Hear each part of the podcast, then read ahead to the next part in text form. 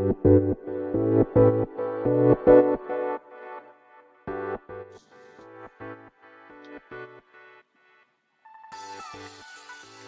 い、始まりました。本を読んでは独り言ラジオ。私、変な髪型をしたポンコツ薬剤師こと町田和俊でございます。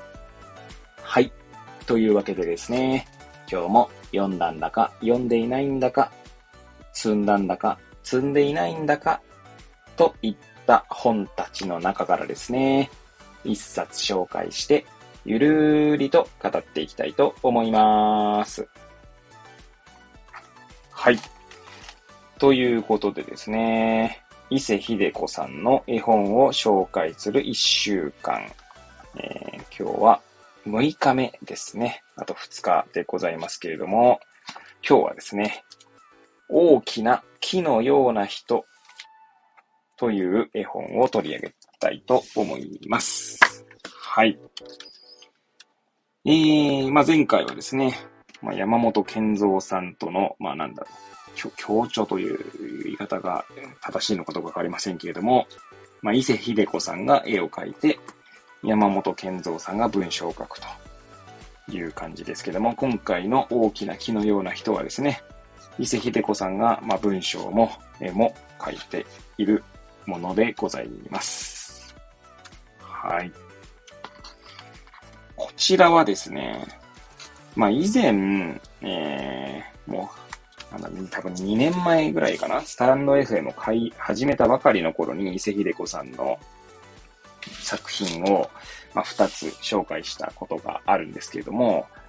まあ、もしですね、ご興味おありの方は自分、私のこうチャンネルをですね、まあ、遡っていただけるとありますが、まあ、祭りとですね、確かチェロの木でしたかね。はい。その時にも語ったことがあるんですけども、この大きな木のような人はですね、まあ私が伊勢秀子さんの、まあ、絵本と出会うきっかけとなったルリユールおじさんという、まあ、絵本ですね。まあちなみに明日紹介するんですけれども、はい。まあその絵本とですね、こう世界が繋がっているんですね。はい。なルリユールおじさんに、まあ、えー、登場した主人公が、まあ、この大きな木のような人にも、え出てくるんですね。はい。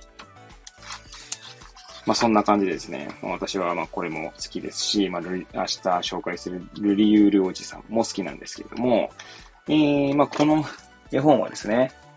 えー、ま、どんなお話かっていうと、まあ、主人公はですね、まあ、サイラーという、いや、主人公はサイラーなのかな？これ。植物園の先生なのかな？まあ、先生の、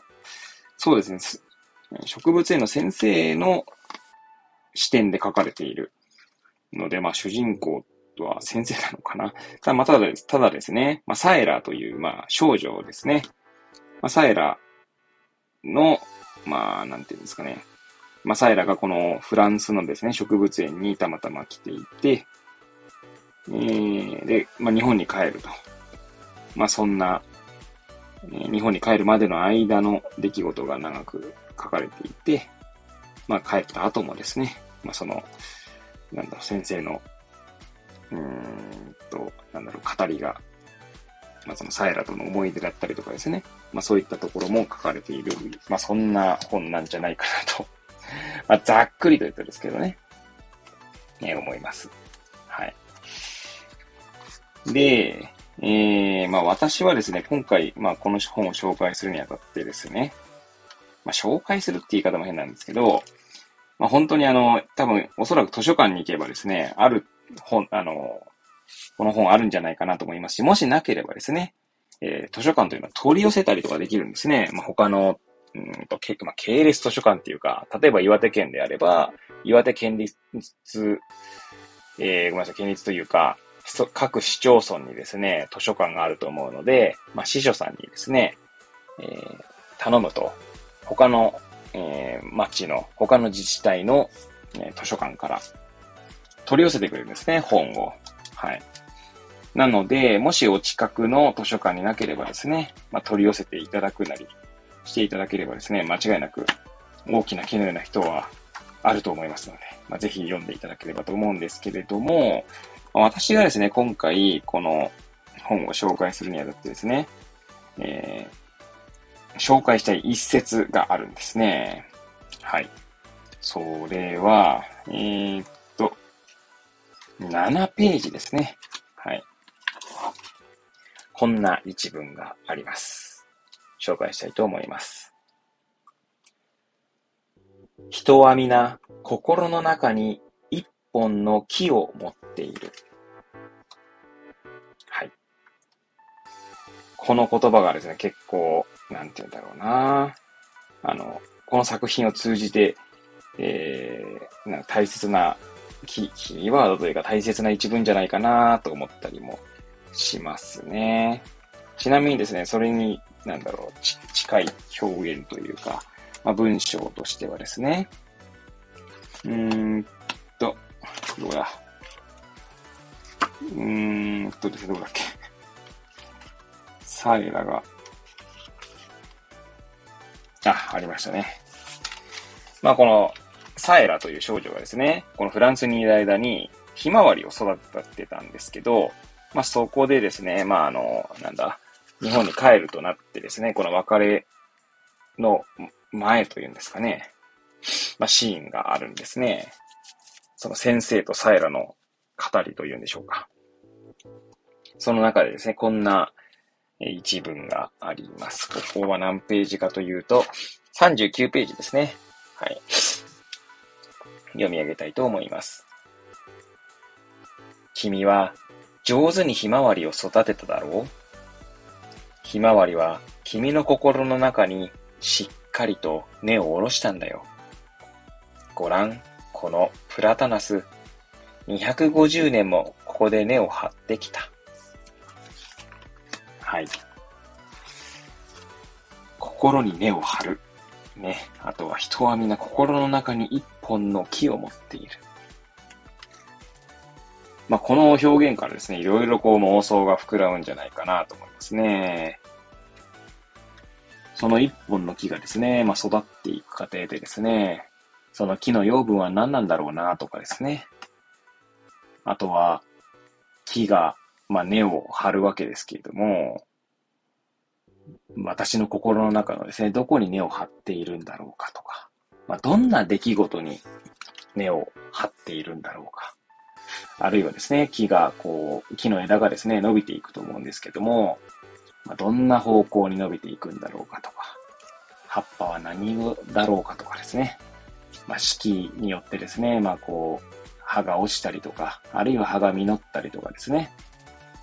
あまあ、あとはこう、えー、なんだろう、芽吹いたりとか、まあ、そんなことをですね、ちょっとこう想像してみるだけでですね、なんだか少しこう、うんと、強くなれたというか、強くなれるっていうか、何かこう、心の拠り所みたいなね、まあ、拠り所となる木が、まあ、心にあると思うと、なんだか少しこう、安心するっていう表現のが正しいのかもしれないですね。強くなれるというよりはですね。まあ、そんなことをですね、まあ、ちょっと想像させてくれる、まあ、表現がね、ありますね。まあ、タイトルがですね、大きな木のような人とありますので、まあ、この中にはですね、ちなみにこう、先ほどですね、プラタナスが250年ですけども、確かアカシア、アカシアじゃねえな、アカシアか ?400 年、樹齢400年の木も出てくるんですね。確か。アカシアだったと思うけど、どこだ？まあそんな、なんていうんですかね、長い時間をかけて、あ、ありましたね。18、18ページに400歳のアカシアの木だ、とありますね。そうした長い時間をかけて木は育っていくわけで、まあ私たちもですね、まあ今人生100年時代みたいなこと言われますけれども、まあ様々な経験をしてですね、当然、えー、嬉しいことも悲しいことも、まあ出会いも別れもあるわけで、まああるいはですね、まあ移住したりとか、えー、まあいろんな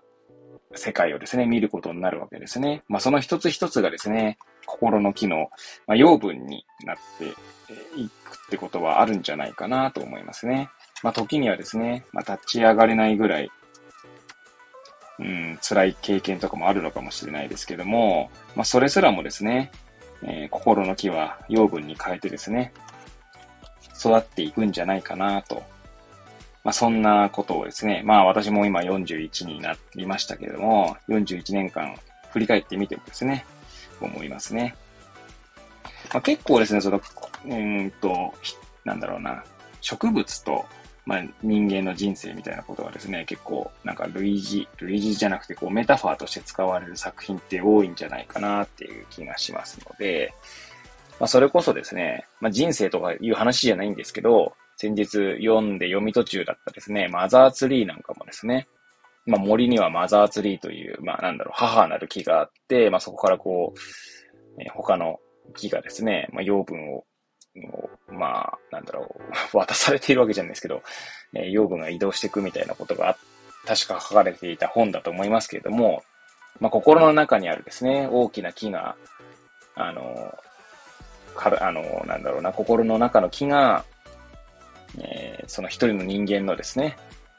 えー、体中にですね、何かこう、エネルギーのようなものを与えてくれるんじゃないかな、なんていう気もしますよね。なんとなくね。はい。ということでですね、まあなんか、今日は早めに終わっちゃう感じなんですけども、はい、これは、今回はですね、大きな木のような人の一節ですね。人は皆心の中に一本の木を持っているという、えー、表現からですね、ちょっと語らせていただきましたけれども、まあ、この作品自体はですね、本当にこう、まあ、いつも言っているようにですね、伊勢秀子さんの、この、絵ですね、水彩画だと思うんですけども、この絵の綺麗さがですね、あの、文章と相まってですね、とても素敵な作品ですので、まあ、ぜひ手に取っていただければと思います。はい。というわけでですね、えー、今日は、今日はというか、この伊勢秀子さんの絵本を紹介する1週間の6日目はですね、大きな木のような人を取り上げさせていただきました。はい。というわけでですね、次回が、まあ、この勝手に自分企画であります、伊勢秀子さんの絵本を紹介する1週間の最終日ですけれども、はい。えー、次回はルリ、ルリユールおじさんを紹介したいと思います。えー、それではまた次回ですね、お会いいたしましょう。ごきげんよう。